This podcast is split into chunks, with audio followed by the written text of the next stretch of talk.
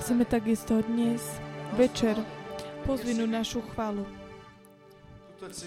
Pre tých, ktorí ste sledovali seminár v nedeľu, videli sme, aké je veľmi dôležité, aby bolo tak zasiahnuté prostredie.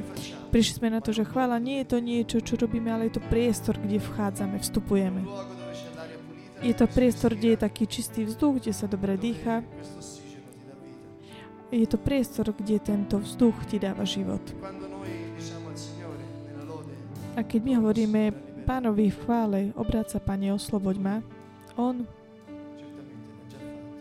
samozrejme to už urobil.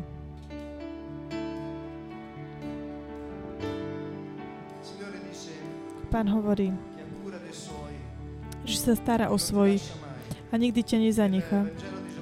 V Janovom evaníliu v kapitole 10 môžu si prečítať, čo Ježiš hovorí, že on je dobrý pastier. Ale ten koncept uh, toho pastiera, my to musíme tak zažiť na vlastnej koži, aby sme pochopili to, čo Ježiš hovorí.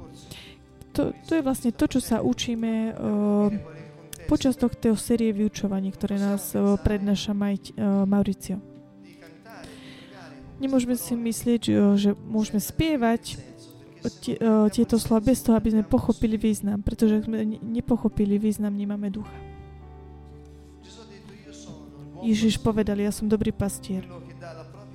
Ten, ktorý dáva život za svoje ovce. Pastier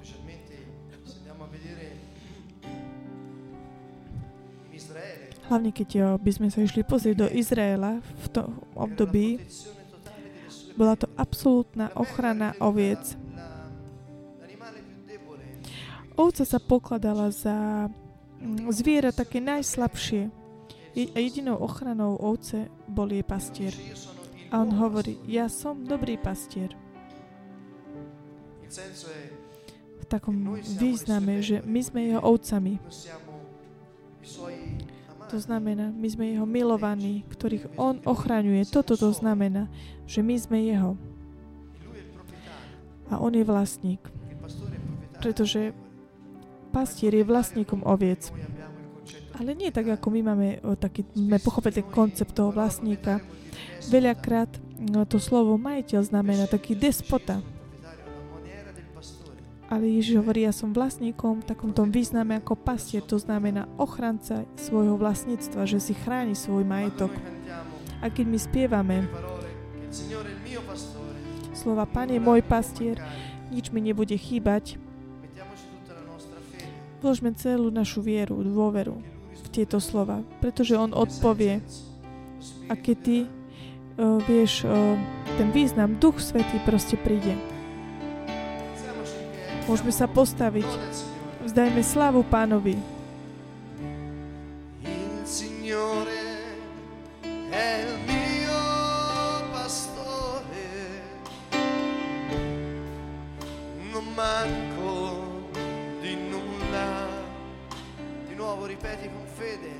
Znova opakuj s vierou.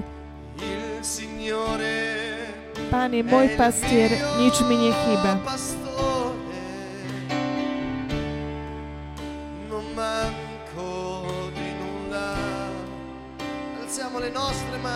Pozvidnime naše ruky v takomto vyznaní očakávania. Volaj na Pana celým svojim hlasom, nahlas, silno, celým tvojim srdcom. Otvor svoje srdce a povedz Pánovi, Ty si môj pastier, Ty si moja ochrana.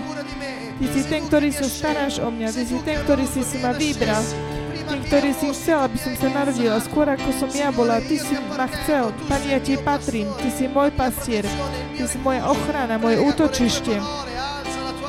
Pozvini svoju chválu. Pozvini svoju chválu k nemu, modli sa, modli sa a on príde.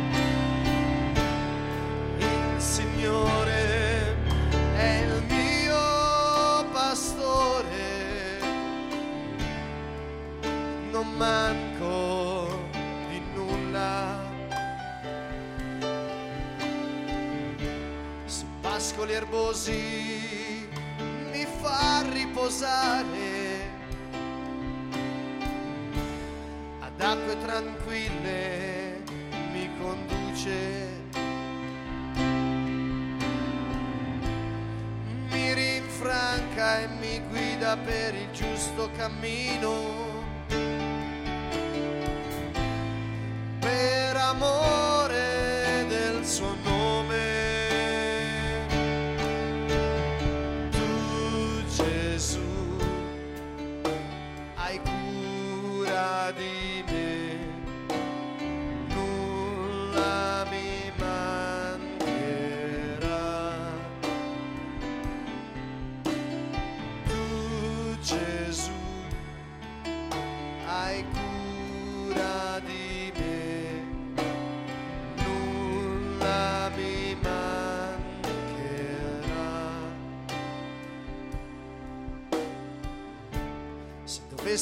Camminare in una valle oscura, non temerei alcun male perché tu sei con me. Il tuo bastone e il tuo vincastro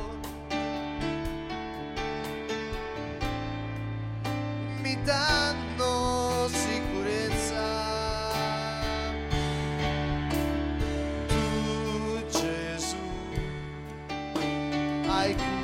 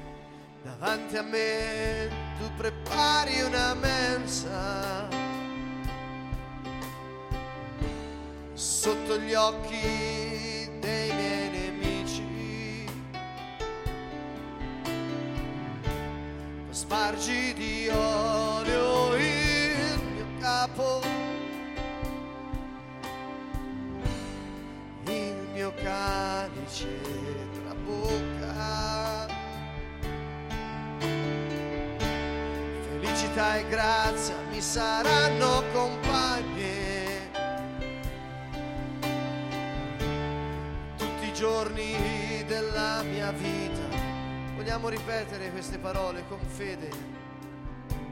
Troppo spesso ci sentiamo depressi, sopraffatti dalle circostanze della vita. Troppo spesso ci sentiamo depressi, oppressi. Gesù ti ha portato la sua gioia. Se Lui è il tuo protettore, se Lui è colui che con il suo bastone ti difende, se Lui ti fa uscire dalle valli della morte, se Lui ha messo davanti a te una tavola imbandita davanti ai tuoi nemici, se è Lui che cosparge il tuo olio, il tuo capo di olio, perché è Lui che lo fa, è Lui che ti dà la vittoria, è Lui. Felicità e grazia ti saranno compagni tutti i giorni della tua vita. Ricorda che la gioia è una scelta. Grazia mi saranno compagni. Gridalo di nuovo con fede. Felicità e grazia mi saranno compagni. Felicità e grazia mi saranno compagni. Felicità e grazia mi saranno compagni. Abiterò nella casa del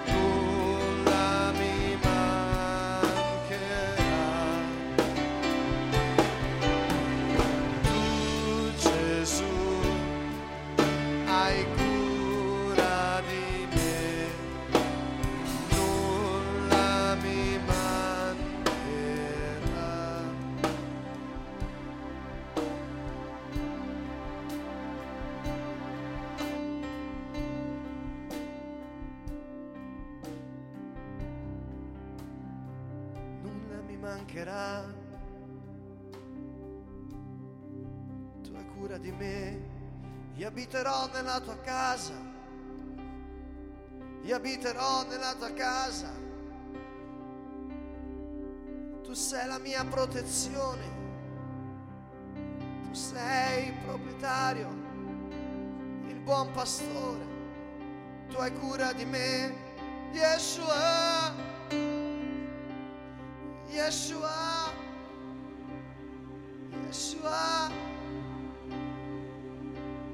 Abiterò, io abiterò, io abiterò nella tua casa.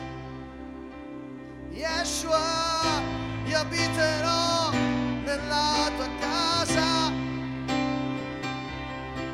Yeshua, io abiterò, io abiterò con te. Voglio stare accanto a te, voglio stare.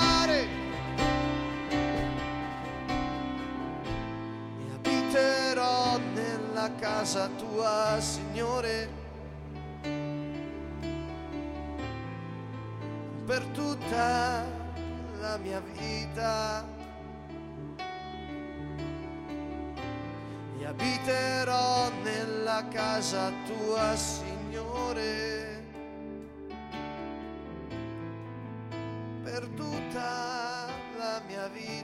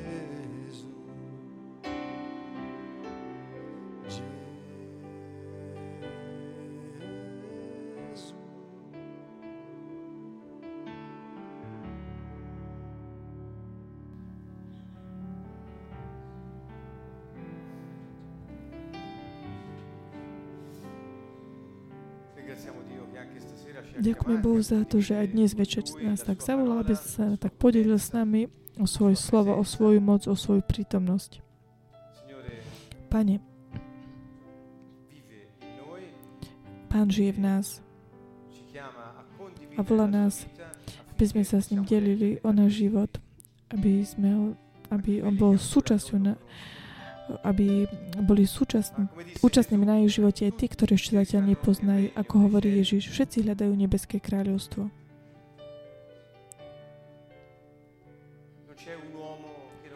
Nie je nejakého žiadneho človeka, ktorý by nehľadal tú dimenziu ducha, človek, ktorý by nehľadal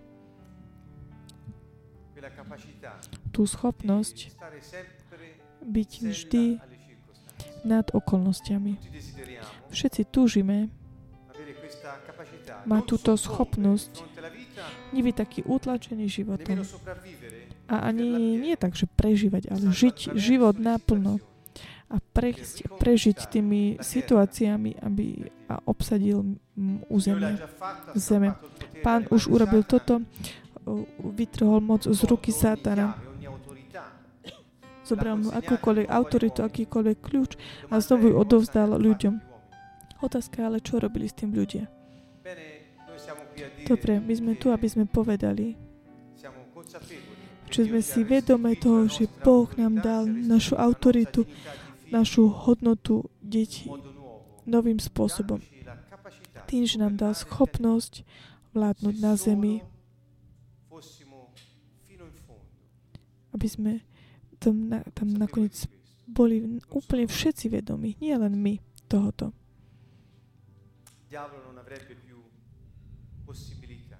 Dajme mu čo najviac možností, aby sme mu dali viac priestoru. Takže toto je pozvanie. Ježiš prišiel, aby zničil diela diabla. Ohlasujú z nebeské kráľovstvo. A svojim skriesením pripravil ľudí na to, aby prijali Ducha Svetého. Duch Svetý je v nás a nebo je vnútri v nás. Nebeské kráľovstvo, ktoré koná skrze človeka na zemi. Preto všetci hľadajú, pretože všetci sme stvorení pre toto. Nikto, ani jeden nie je bez tohoto. Toto je proste pre každého jedného z nás. Takže s radosťou ďakujeme Bohu za to, že nás povolal, aby sa podelil s nami o túto takú tú hodnosť, hodnotu Ježišovej správy. Ťa prosíme, Duchu Svety, asi nám dal všetkým svetlo, aby sme mohli tvoje, tvoje svetlo, vidieť svetlo. Ťa prosíme, Duchu Svety, aby si pracoval v nás, posvetil nás, aby sme mohli žiť podľa ducha a nie už viac podľa tela. Aby sme sa naučili milovať jedný druhých, tak ako nás Ježiš miloval. Ťa prosíme, Pane, aby si vystrel svoju ruku na nás, ruku na tých, ktorí majú ťažkosti, prežívajú ťažkosti, ktorí plačú, ktorí majú choroby. Vystri svoju ruku, Pane. A uvoľni svoju moc uzdravenia. My, Pane, my sme pripravení, aby sme vystreli naše ruky, my sme Tvoje telo, Pane, na tejto zemi. Aby si Ty mohol skrze nás konať. Vo viere, ktorú si nám dal. My vieme.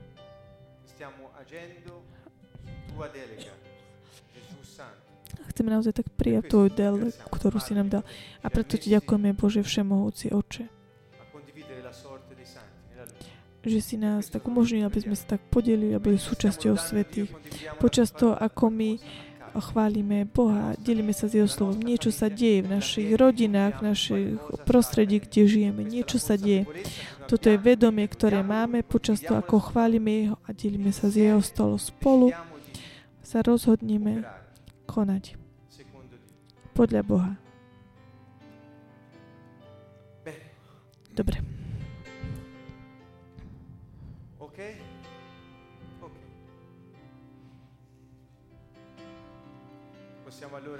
Dobre, takže môžeme si môžeme pokračovať tu v tejto našej téme. Sme na v piatom uh, stretnutí tejto série ohľadom kultúry Nebeského kráľstva a princípy interpretov.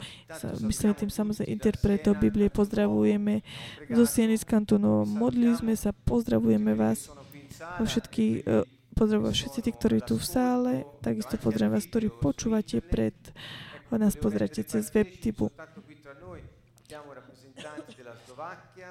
Máme tu reprezentantov Slovenska, Polska, Peru a Anglicka.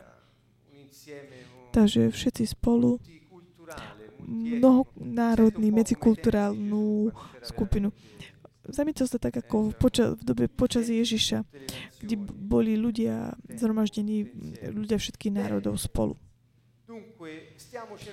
Takže snažíme sa nájsť, pochopiť, ako môžeme interpretovať Bibliu. Takže ešte raz, interpretovať, vykladať Bibliu, to znamená, nedať, to neznamená dať svoj názor, také vyjadrenie o tom, čo sa číta, interpretovať, vy, robiť výklad znamená pochopiť význam slov, ktoré boli napísané v historickom dokumente, tie, ktorý máme, v našom prípade teraz je to Biblia, a potom, ako sme pochopili tento význam, mať slova, aby sme vysvetli, dali ten istý význam tým uh, slov tých ľudí, ktorí teraz počúvajú, ten význam, aký bol predtým. Aby ten význam, ktorý bol o, tak prenesený z tej histórie doteraz, mal tu, ten istý vplyv teraz. Takže toto znamená interpretovať výklad. Takže hovorili sme, že sú určité pravidla hermeneutiky, ktoré nám pomáhajú pochopiť význam. Ja som tu napísal niektoré slova, ktoré sú dôležité a ktorým sa chceme venovať dnes večer. Sú to faktory, ktoré ovplyvňujú význam slova. Nenalákajte sa na to nejakou takou komplikáciou slov. Zoberte to ako niečo, čo môžete mať viac. A preto, aby sme až do hĺbky pochopili, tak musíme prejsť niektoré veci, aby sme Takže pozývam vás, aby ste tak uh, prijali uh, ten význam. Takže uh, je veľmi dôležité etymológia slov, slov, to znamená spoznávanie pôvodu slova, lexikológia, to znamená na jednej strane potrebujeme poznať pôvod slova, na druhej strane je dôležité spoznávanie možných významov slov, ktoré čítame v Biblii. Pretože pokiaľ, keď poznáme viacej významov, vieme, že môžeme tým dať o viacej tých možností. Veľakrát sa vyberú niektoré a sú tak mimo kontextu a potom vedú k chybám. Potom my budeme sa takisto venovať syntéze, to znamená spoznávanie významu slov aj vzťahu k celkovej štruktúre to, toho rozhovoru. Takže veľmi rýchlo sa pozrieme na tieto veci. Začneme od etymológie, to znamená, odkiaľ pochádzajú slova, čo chcú povedať vo vzťahu k ich Napríklad zobral som toto slovo eklézia, pretože je to slovo veľmi také zneužívané v kresťanskej terminológii, církev pochádza zo slova eklézia. Od,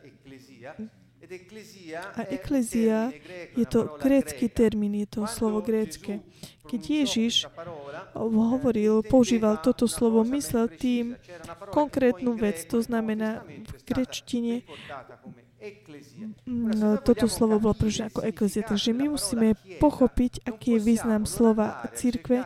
Nemôžeme, eklezie, nemôžeme ísť ísť a hľadať, čo to znamená teda eklezia. Eklezia vidíme, toto tri významy znamená to zhromaždenie, zasadnutie, stretnutie. Toto slovo o, nás vedie k ďalšiemu slovu ekeletos, je to určené, vyberaný na súdenie alebo znamená takisto určité špecifické partikulárne zhromaždenie. Toto znamená ekeletos. Takže snažte sa pochopiť, že slovo eklezia, keď si myslíte, že církev je to ako nejaká taká štruktúra, hierarchická štruktúra organizovaná, ste úplne tak mimo toho významu slova.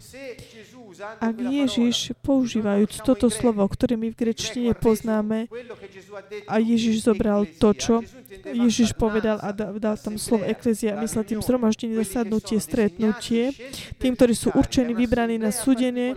A je to určité špecifické zhromaždenie, ale význam, ktorý sa dnes dáva tomuto slovu, je to bude ako taká firma alebo hierarchická organizácia, ktorá je zorganizovaná za určitým náboženským cieľom. Ale eklezia je úplne politický termín, je to e, náboženský termín a znamená to také zhromaždenie ľudí, o ktorí sa zhromažďovali, aby rozhodovali veci o každodennom v živote mesta. A bolo, tento termín bol tak počas storočia taký nábo, náboženský správe, náboženský používaný. Prečo vám hovorím o tomto? Aj budeme. Keď sa pozrieme na de, uh, deriváciu, čo použ- pochádza kletos, sú to slova, čo to znamená kletos? Znamená to pozvaný, pen, pevný, povolaný, dobre prijatý. Kleter znamená dražiteľ alebo herold. Toto sú slova, ktoré zahrňajú eklezia. Sú to ek, eka a kaleo. Kaleo nám potom dáva tieto ďalšie no, termíny slova. aby sme pochopili význam. Eklezia je spolu také zhromaždenie tých, ktorí sú pozvaní, dobre prijatí, ktorí sú dražiteľia Haraldy a ktorí sú takisto vybraní o, súdiť. A potom sa pozrieme ešte lepšie na kompozíciu. Ek znamená miesto od, mimo, mimo nejakého miesta alebo čo sa číta také určenie času, to znamená, je to od až do. Alebo o, takisto u, m, určuje pôvod, príčinu od, alebo iné. Takže ten význam je ek je od a určite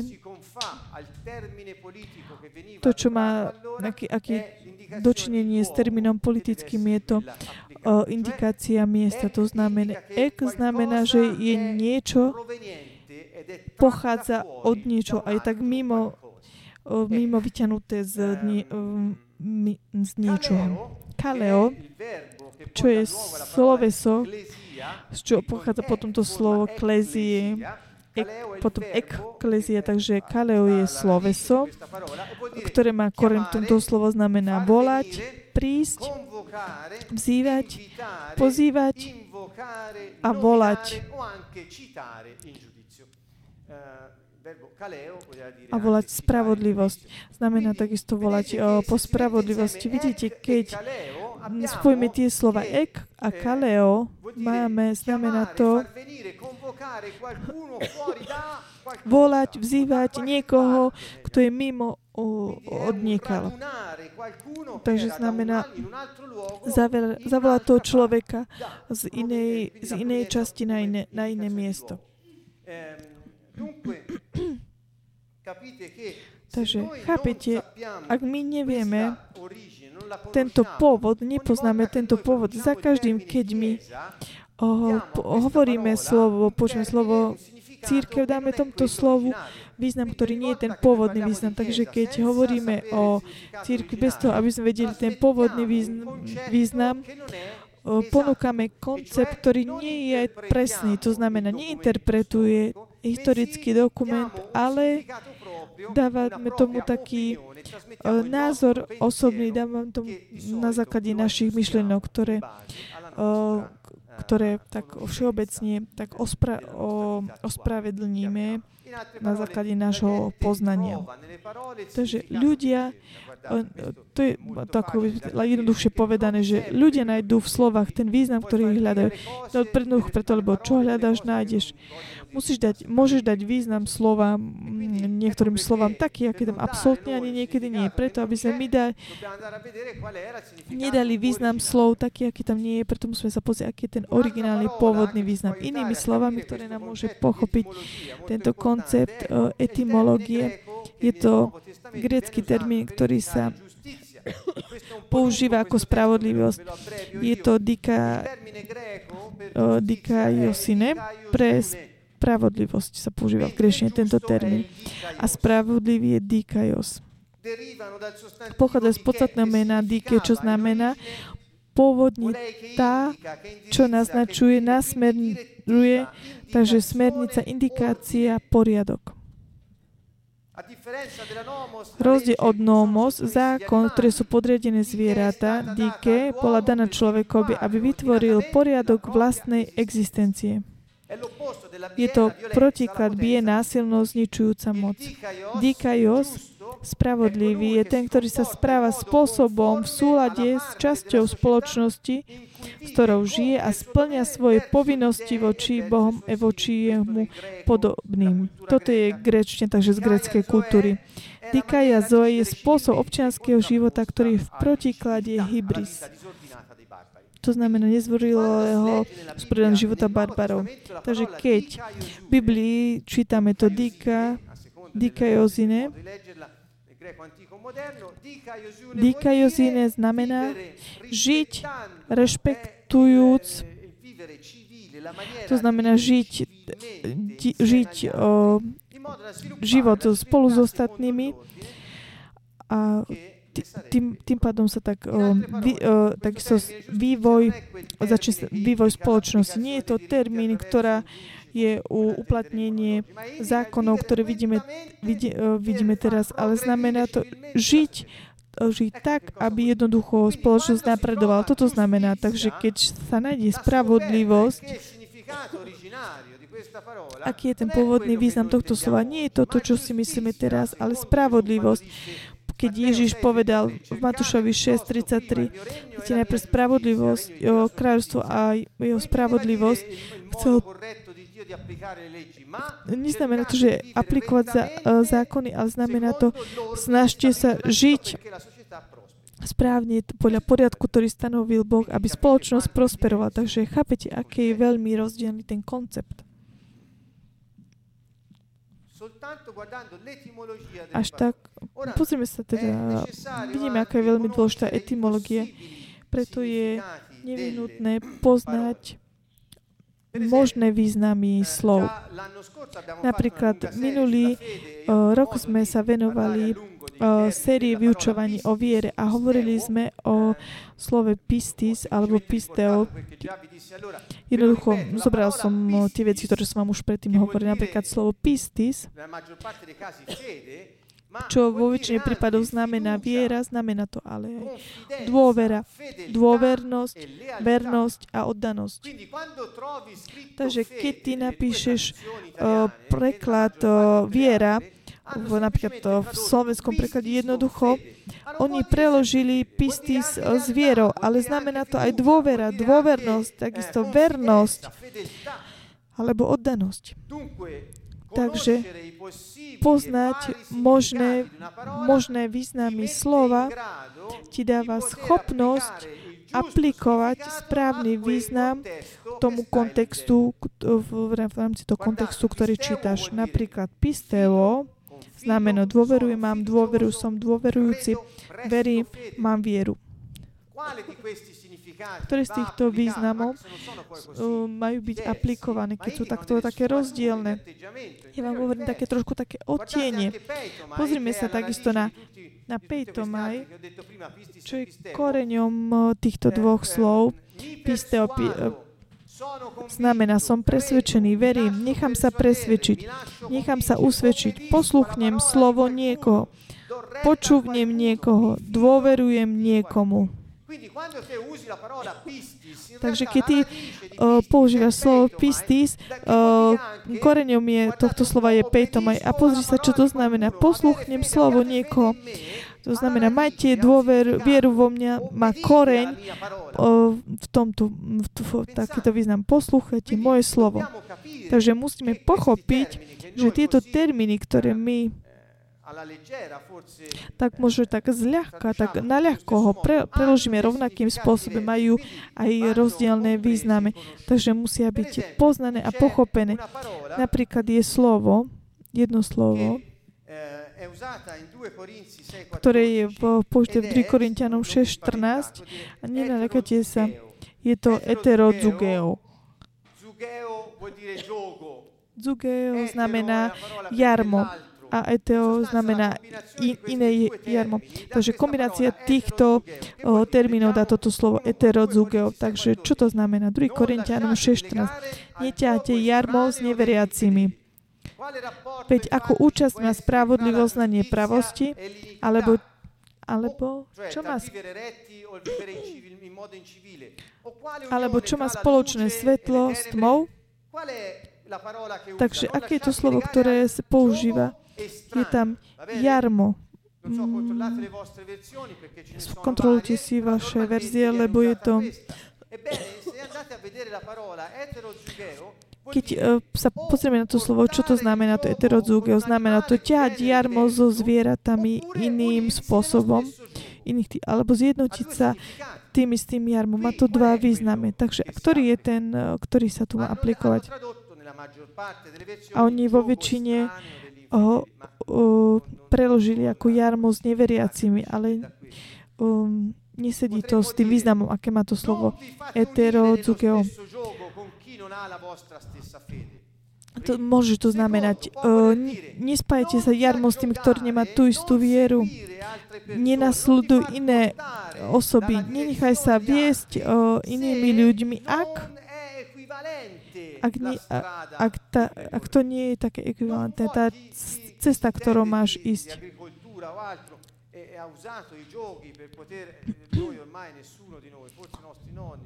Možno, že naši starí rodičia používali jarma.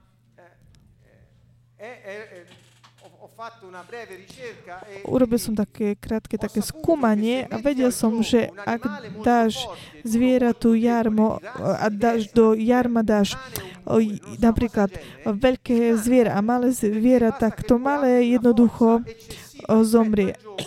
Pretože ten, čo je silný, ten, čo je silný, zmení napríklad smer, tak môže zlámať krk tomu, čo je slabšiemu. Takže to znamená, nehraj sa s tým, kto nemá tú istú vieru, ako máš ty, lebo riskuje, že zomrie. Alebo jednoducho nezjednocuj sa, nez, ktoré majú svoj smer, ktorý nie je tvojim. Vidíte? Takže môže mať dva významena. Jeden dá takú iný očien tomu druhom, ale musíme ich poznať, aby sme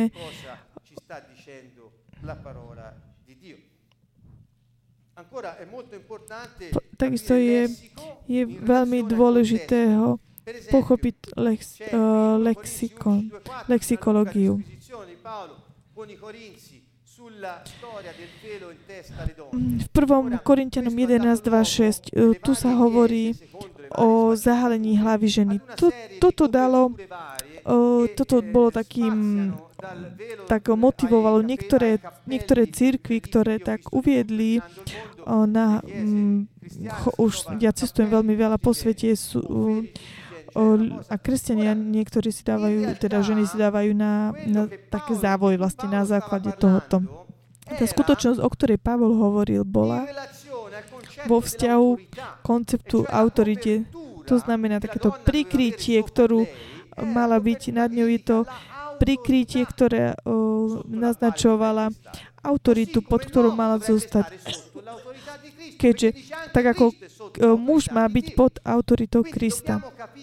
Takže musíme pochopiť, že slova používané v kontexte musia, musia byť o, tak pochopiť, ale ich dekontextualizuješ, skončíš potom, že budeš robiť doktríny a keďže ľudia tomu uverili, lebo je to Božie slova, potom sa z toho vytvárajú určité také, také správanie sa a nakoniec ľudia robia celý život veci, ktoré Boh od nich nikdy nechcel robiť a mysli, mysliaci, že robia dobrú vec.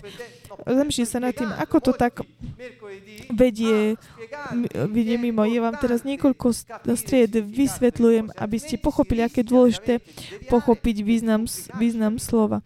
Lebo potom sa riskuje jednoducho len si skomplikovať život.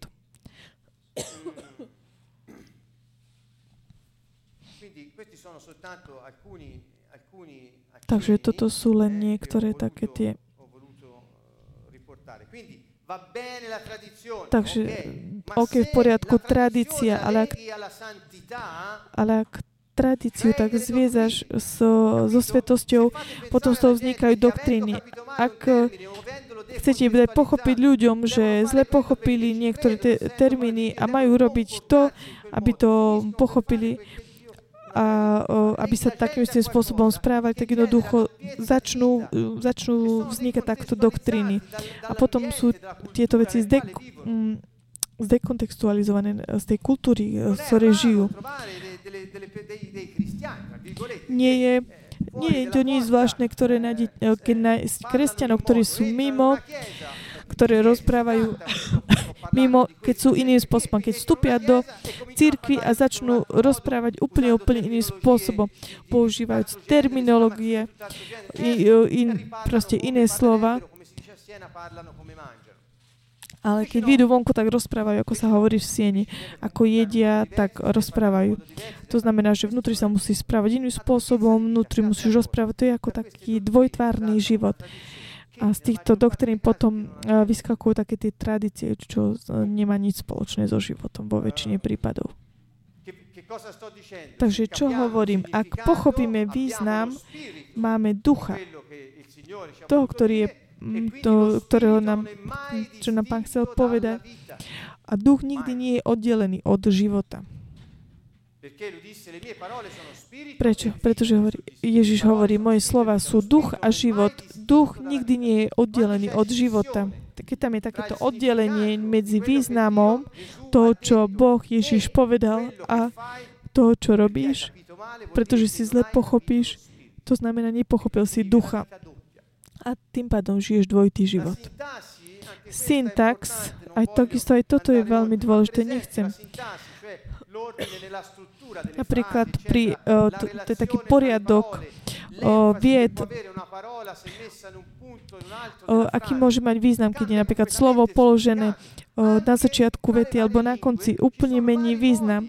Aj vo viet, v rozdielných jazykoch sú rôzne významy. Teda ako, ako kombinovať slova, aby bol vyjadrený ten istý, ten istý význam. Parlano della priorità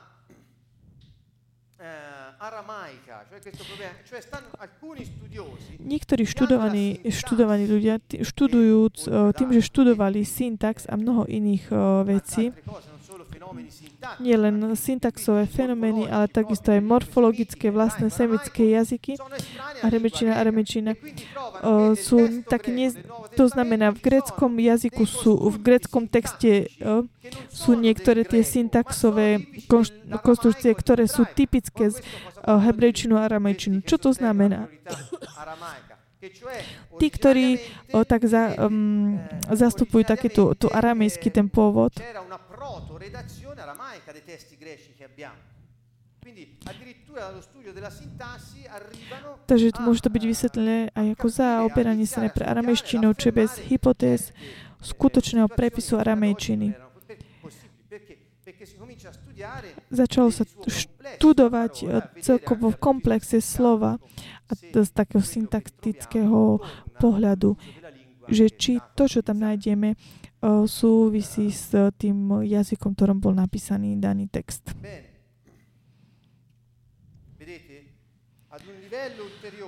Na ďalšej úrovni práve zastancovia aramejštiny a hypoteticky ja nehovorím, že zastávam taký ten, ara, ten, ten aramejštinu, čo sa týka viene fuori proprio partendo dalla sintassi. La priorità aramaica Novom zákone grečina je rozpoznateľná niektorých fenoménov za predpokladu, že sa objaví priama redakcia v grečtine koine. To je trošičku také ťažké. Ale že sa objavil text, prototext, pôvodne v aramejštine. To znamená, sú, sú slova, ktoré keby boli, neboli napísané v taliančine alebo napríklad slovenčine, jednoducho by, uh, by nemali význam.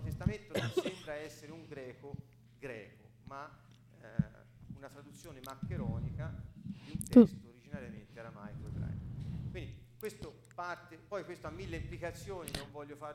Takže toto má takisto veľmi veľké vplyvy. Nechcem o tom teraz hovoriť.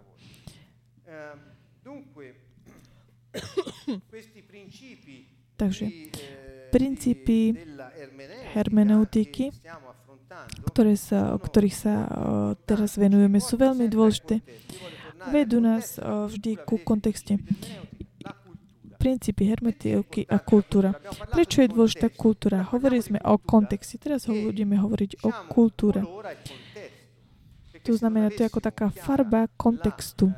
Kebyže nemáme jasnú takéto kultúrne prostredie toho kontextu, skončíme v tom, že nakoniec ani doĺbky nepoznáme ten kontext. Napríklad Matúšovi 13.44 Ježiš hovorí,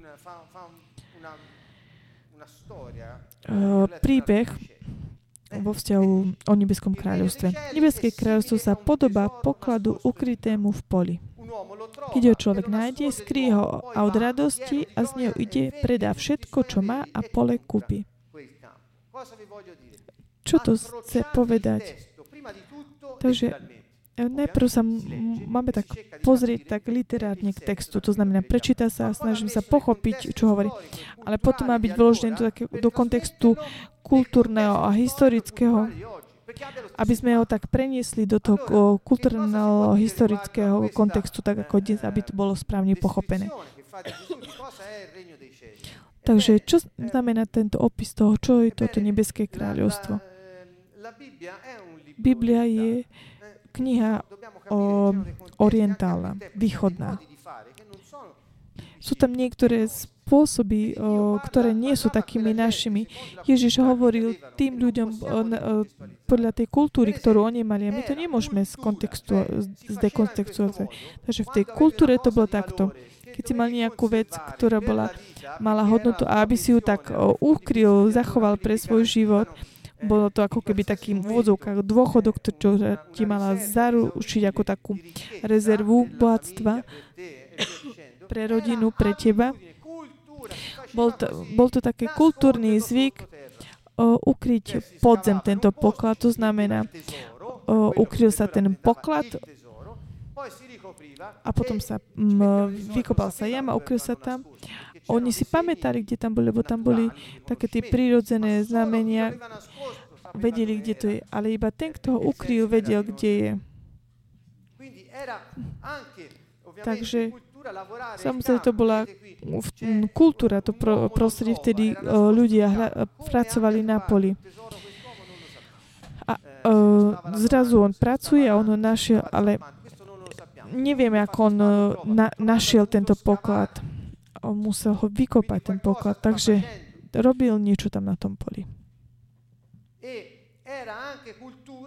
Takisto tam bola kultúra v tom období, že všetko, čo bolo uh, nájdené v tej zemi, uh, bolo vlastníctvom toho, kto je vlastníkom tej zeme.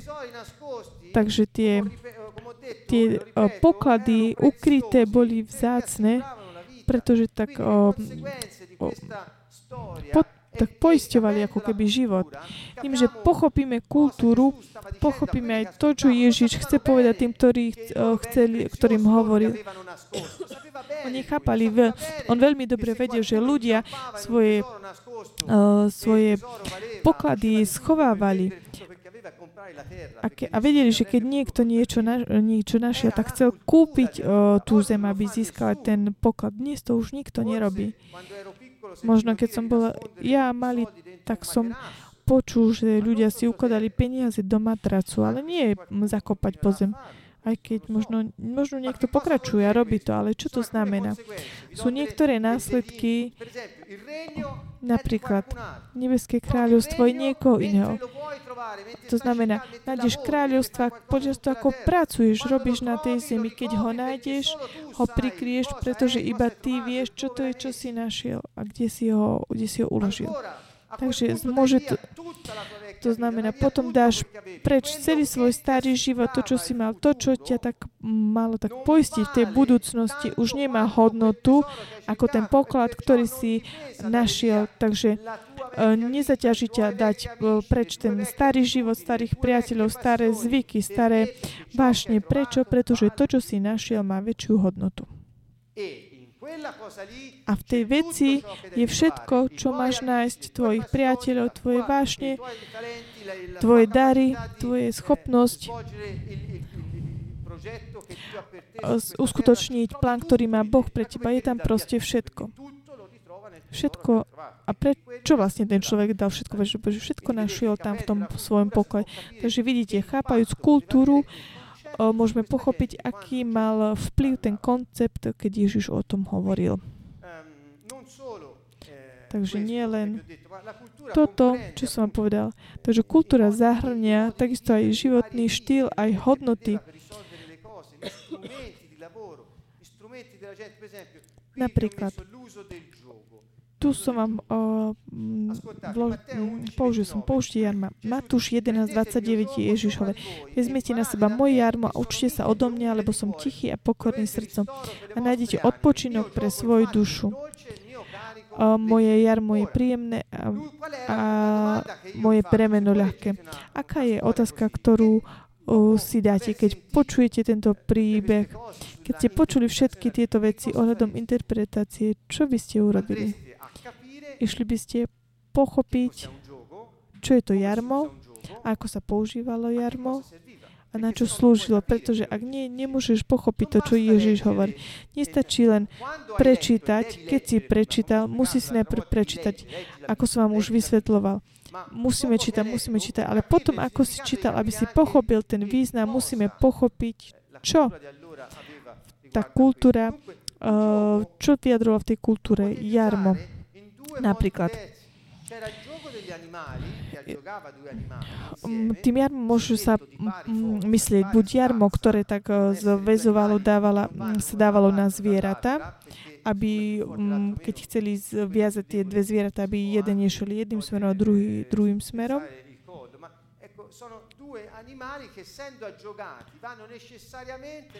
a tým pádom tieto dve zvieratá idú rovnak, nevinutne rovnakým smerom. Ak sa myslí týmto takéto jarmo, jarmo zvierat, ktorá bola taká najvzácnejšia vec, ktorí mohli mať ľudia, ktorí pracovali na poli. Prečo?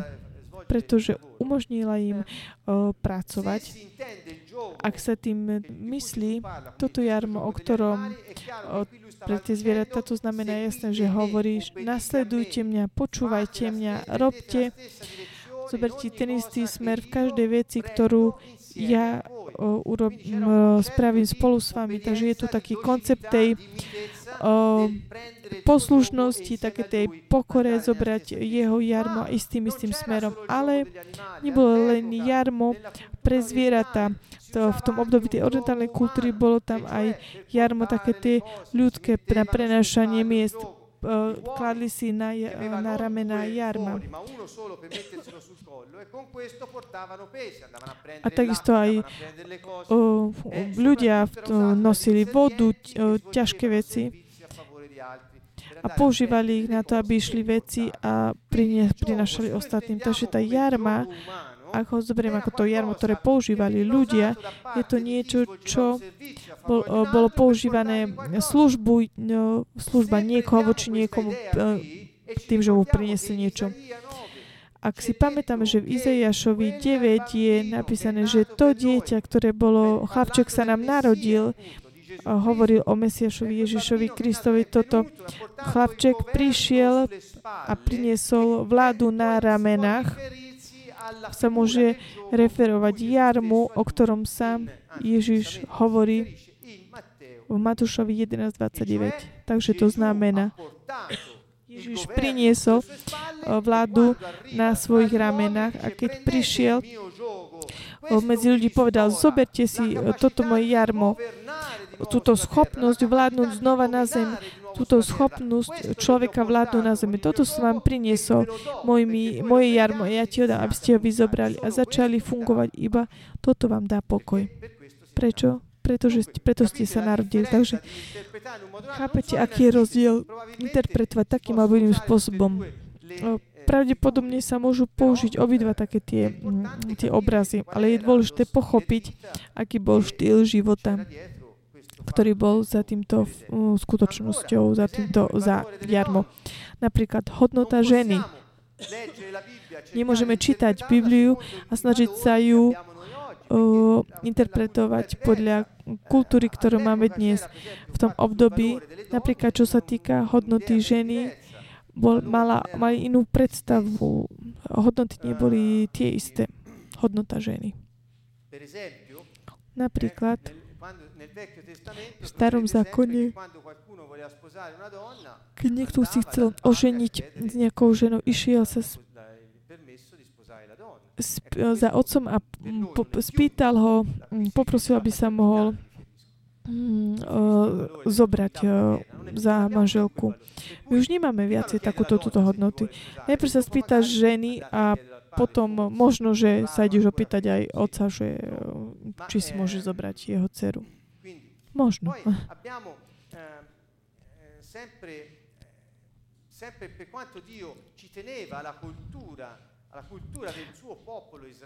Keďže ľud sa tak staral o tak, kultúru svojho ľudu izraelského, o ktorý sa staral o, po storočia, až pokiaľ o, vlastne od predkov Ježišových dal inštrukcie, zákony, aby boli tak vychovávaní také tej Božej múdrosti a spoznali jeho otcovský charakter. Boh vždy povedal, Nerobte manželstva také zmiešané. Nezmiešavajte sa s ostatnými. Nie, lebo potom ich hodnoty uh, tak zničia tie vaše. Boh bol jasný. Prečo? Pretože hodnoty sú veľmi také dôležité a on bol vždy tak zameraný na toto. Takže keď keď hodnotíš kultúru, nebuď taký pripravený sa tak zjednotiť s tými hodnotami, ktoré má tá kultúra, ktoré, ale ktoré sú proti Bohu, nezjednotujte s tým, pretože sa budeš stať korumpo, skorumpovaný.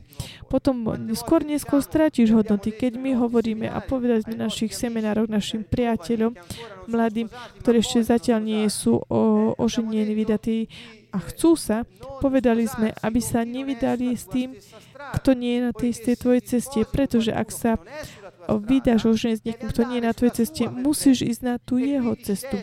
Takže tým pádom tam zostaneš, lebo ty si sa premiesnil na tú jeho. Naopak, ty by si mal nájsť človeka na tej ceste, na ktorej si ty. Toto bol princíp, ktorý Boh dal od počiatku svojmu ľudu. Napríklad hodnoty sú, je tu, tvoje hodnoty sú veľmi dôležité.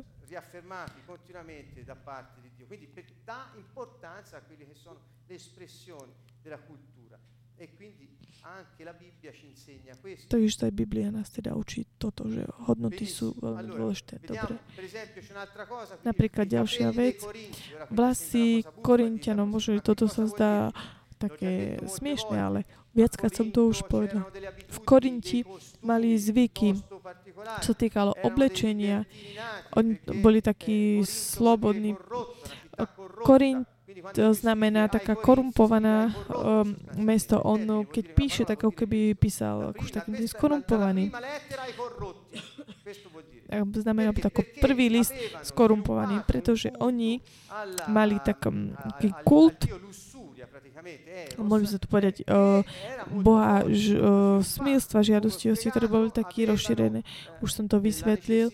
Oni mali takú nevyhnutnosť obetovať obety tomuto ich bohovi skrze uh, sexuálny akt. Takže keď, keď boli v tom chráme a chceli obetovať obetu tomu ich bohu, čo robili? a hľadali buď prostitútku alebo prostitúta, aby mohli sa na, na oltároch proste tak o, spojiť. A okolo tých chrámov boli to tí ľudia, ktorí boli k dispozícii, aby mohli uskutočniť túto obetu tomuto kultu, tomuto bohu. Takže prenajímali si tieto prostitútky, uskutočniť ten sexuálny akt na oltáre a potom išli, mo, urobili to, čo museli a išli domov. Takže ako rozpoznávali tí, ktorí boli disponibilní k tomuto? Muži mali vlasy dlhé a ženy mali vlasy krátke, tak, takto ich mohli rozpoznať. Keď potom niektorí sa začali obracať na kresťanstvo, Pavel hovorí, ak neurobi, aby sme nerobili zmetok. To znamená, o, muži, ostriajte si vlasy, že necháte si nárasť. Úplne to bola taká o, vec. Neprinašajte vaše hodnoty tu do tejto cirkvi. Úplne to bola taká praktická nejaká taká norma, takého poriadku, nič viac. A oni na základe toho urobili, oh, necháme to tak, postavili na tom mnoho doktrín. Hodnota otcovskej autority, o tom som vám už hovoril. Nemôžeme zabúť na to, že v Biblii je veľa podobno, podobností. Tu je definícia. Je to rečnícka figúra, ktoré úlohou je vytvoriť porovnanie podobnostný vzťah medzi dvoma vecami alebo konceptami. Je silný ako bík. Toto je mm, také pripodobenie. Napríklad Jeremiáš 23.29. Či nie je moje slovo ako oheň, hovorí Pana, ako kladivo, ktoré drví skalu. Lukáš 10.3. Chodte, hľa, posielam vás ako baránkov medzi vlkov. Toto sú všetko sú pripodobňovanie. Toto neznamená, že sme baránko, ale on nás posiela ako baránko medzi vlkom, takže musíme pochopiť význam toho, čo nám je mm, povedané. Lukáš 13.34 Jeruzalem, Jeruzalem, ktorý zabíjaš prorokov a kameňuješ tých, čo boli k tebe poslaní, koľko raz som chcel zhromaždiť tvoj dieťa ako slepka svoje kuriatka pod krídla a nechceli ste. Takže tu je takisto pripodobňovanie použité. Ešte ďalšie. Lukáš 24, 27. A počas od Mojžiša všetky prorokov vykladal im, čo sa na neho v celom písme vzťahovali. Ešte Lukáš 17.24. Lebo ako blesk, keď sa zablisní, ožiari všetko od jedného kraja neba až po druhý, tak aj syn človeka v svoj deň. Napríklad ovce bez pastiera, ďalšie také pripodobenie, alebo revúci lev. Diabol je ako revúci lev. Nehovorí, že diabol je revúci lev, ale je ako. Takže na správanie takého revúceho levu chce tak uka- ukázať, o, že chodí, chodí, aby ťa proste nastrašil. Aký je efekt toho leva, ktoré, revúceho, ktorý stále chodí? Je strach. To znamená takisto, aj keď diabol chodí, obchádza preto, aby ti jednoducho na, uh, nahnal, nahnal strach. Napríklad ovce bez pastiera. Nemôžeme akceptovať, že títo ľudia boli ako ovce. Oni boli ako ovce bez pastiera, takže musíme študovať, pochopiť, čo tí mysleli byť o, ako ovca vo vzťahu v takom správaní sa. A dnes sme počuli, aké je správanie, ako sa správa pastier. Takže znova, lev z Júdu. Ozeáš 5.14. Musím preskakovať niektoré veci. Chcem sa vrátiť k tomu príbehu oviec a pastiera. Pretože ovce nie len, že sú tak, ako hovoril Fabricio, také, že sa nevedia brániť, a musia nasledovať niekoho. Toto je ich charakteristikou, ale sú také, že, také ustrachané. Keďže Ježiš uh, pripodobil ľudí k ovciam a keď počujeme o tých revúcí levov, vieme, čo to, čo to znamená. A keď hovorí o vlkoch, vieme, čo to znamená. To zna, uh, Veď pastiera, ktorý nás ochraňuje, sme uh, sme len takým pokrmom a sme takou obeťou strachu, pretože cieľom nepriateľa je len, aby sme sa nalakali a získali paniku okrem iných vecí. V Biblii na deti takisto metafóry. Urobím vám príklad. Je to prenesenie významu slova na základe vonkajšej podoby. Metafora je nepriamým obrazným pomenovaním. Achilles je lev.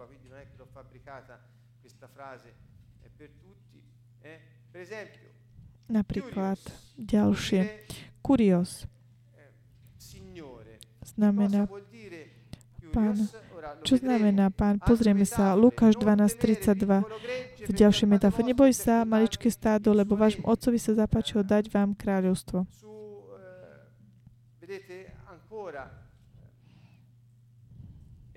Ďalšie. On im odvedie moju matku a môj bratmi sú tí, čo počúvajú Božie slova, uskutočňujú ho.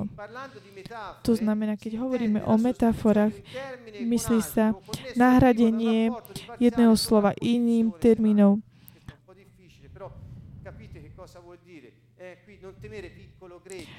Napríklad to neboj sa maličké stádočko. Moja matka, moji bratia sú tí, ktorí počúvajú moje slova, ho počúvajú uskutočňujú. Kurios znamená vlastník, pán. To znamená ten, ktorý je vlastník, ešte lepšie povedaný, šéf. Takže keď hovoríš Pane Bohu, v skutočnosti mu hovoríš, že ty, ktorý si Boh vlastník, to znamená, ja patrím tebe. Toto je ten koncept toho kurios. Niektorí hovoria Kyrios. Význam je takýto, keď poviete, Pane hovoria, ja patrím Tebe. urob, chcem robiť všetko to, čo ty hovoríš a nič, čo ty nehovoríš, nebudem robiť. To je to. A Ježiš hovorí, hovoríte, pani, pani, ale nerobíte to, čo vám hovorím. Uh, ja, ja nepoznám vás prečo, lebo hovoríš, môj vlastník, môj majiteľ a nakoniec robíš to, to, čo sa ti zachce. Takže musíme pochopiť znova význam slov.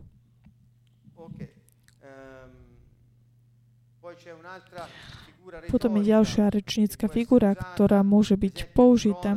Je to napríklad uh, trón, pánov trón, pánov vrch. To neznamená, že je tam pánov vrch, je tam pánov trh, alebo čo, uh, sadnúci po pravici. Je potrebné pochopiť Napríklad sadnúci napravo niekom, na, popraviť niekoho, to znamená uh, mať autoritu, uh, pretože keď kráľ chcel tak, tak dať uh, prejaviť takú priazeň niekomu, on tak zdvihol svoju pravicu, svoj, uplatňujúc svoju autoritu on sedí na tróne, na miesto autority a ľudia si začnú predstaviť trón, začnú si predstavovať vrchy, potom na, napravo, naľavo, v strede. Takže vás tak prosíme, aby ste tak, my tak chápali ve, význam veci a nie snažiť sa tak, uh, tak uh, znáseniť vašu predstavivosť. Toto sa volá metonímia. Potom, potom je to synekdocha, Prenesenie významu slova vychodzieho na slovo cieľové na základe zámeny časti a celku. Napríklad strecha na dom. V Biblii sú takisto situácie tohto typu. A posledná vec je personifikácia, ktorá je veľmi taká používaná. To znamená zosobňovanie, obrazné pomenovanie, ktoré vzniká prenašaním ľudských vlastností na neživé predmety. Aj toto je veľmi také použité. Napríklad odvážny ako lev. Stromy tlieskajú, skály kričia, more sa, more sa mračí, pardon. Abelova krv kričí, každý deň má do starosti o seba. To znamená, tým ne, neživým veciam sú také pripísané také ľudské vlastnosti. To je nie, že oni konajú takto, to je, aby sa im dal, bol daný taký význam toho, čo hovorí text pôvodný text. Takže tak myslím, že som vám dal dnes večer také inštrukcie, možno, že trošku také komplikované, ale také nevyhnutné, aby sme mohli vedieť, ako čítať Bibliu. Vás tak prosím, za každým, keď začnete čítať text, nezabúdajte pýtať sa Bohu, aby vám dal svetlo o význame toho textu, čo čítate. Neobávajte sa, ak prvýkrát nebudete mať vy, čítajte, potom vám bude dané.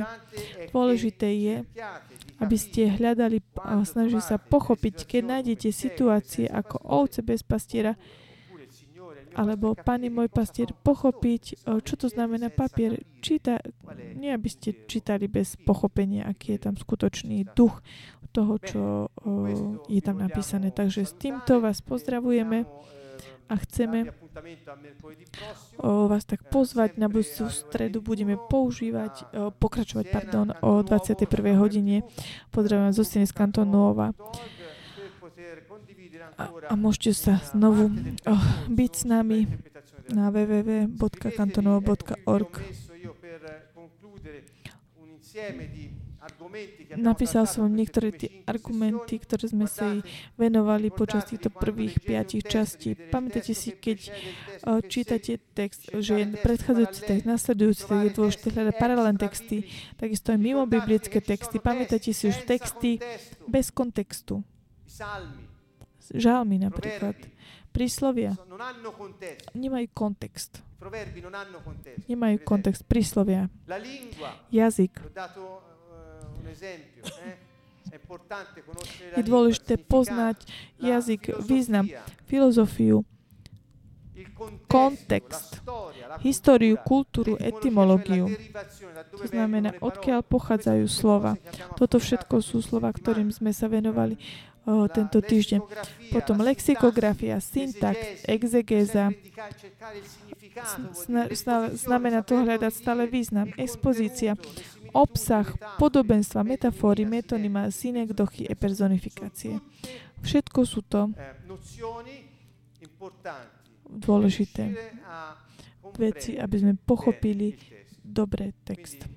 Takže, Kto ste si mohli zobrať si mm, poznámky.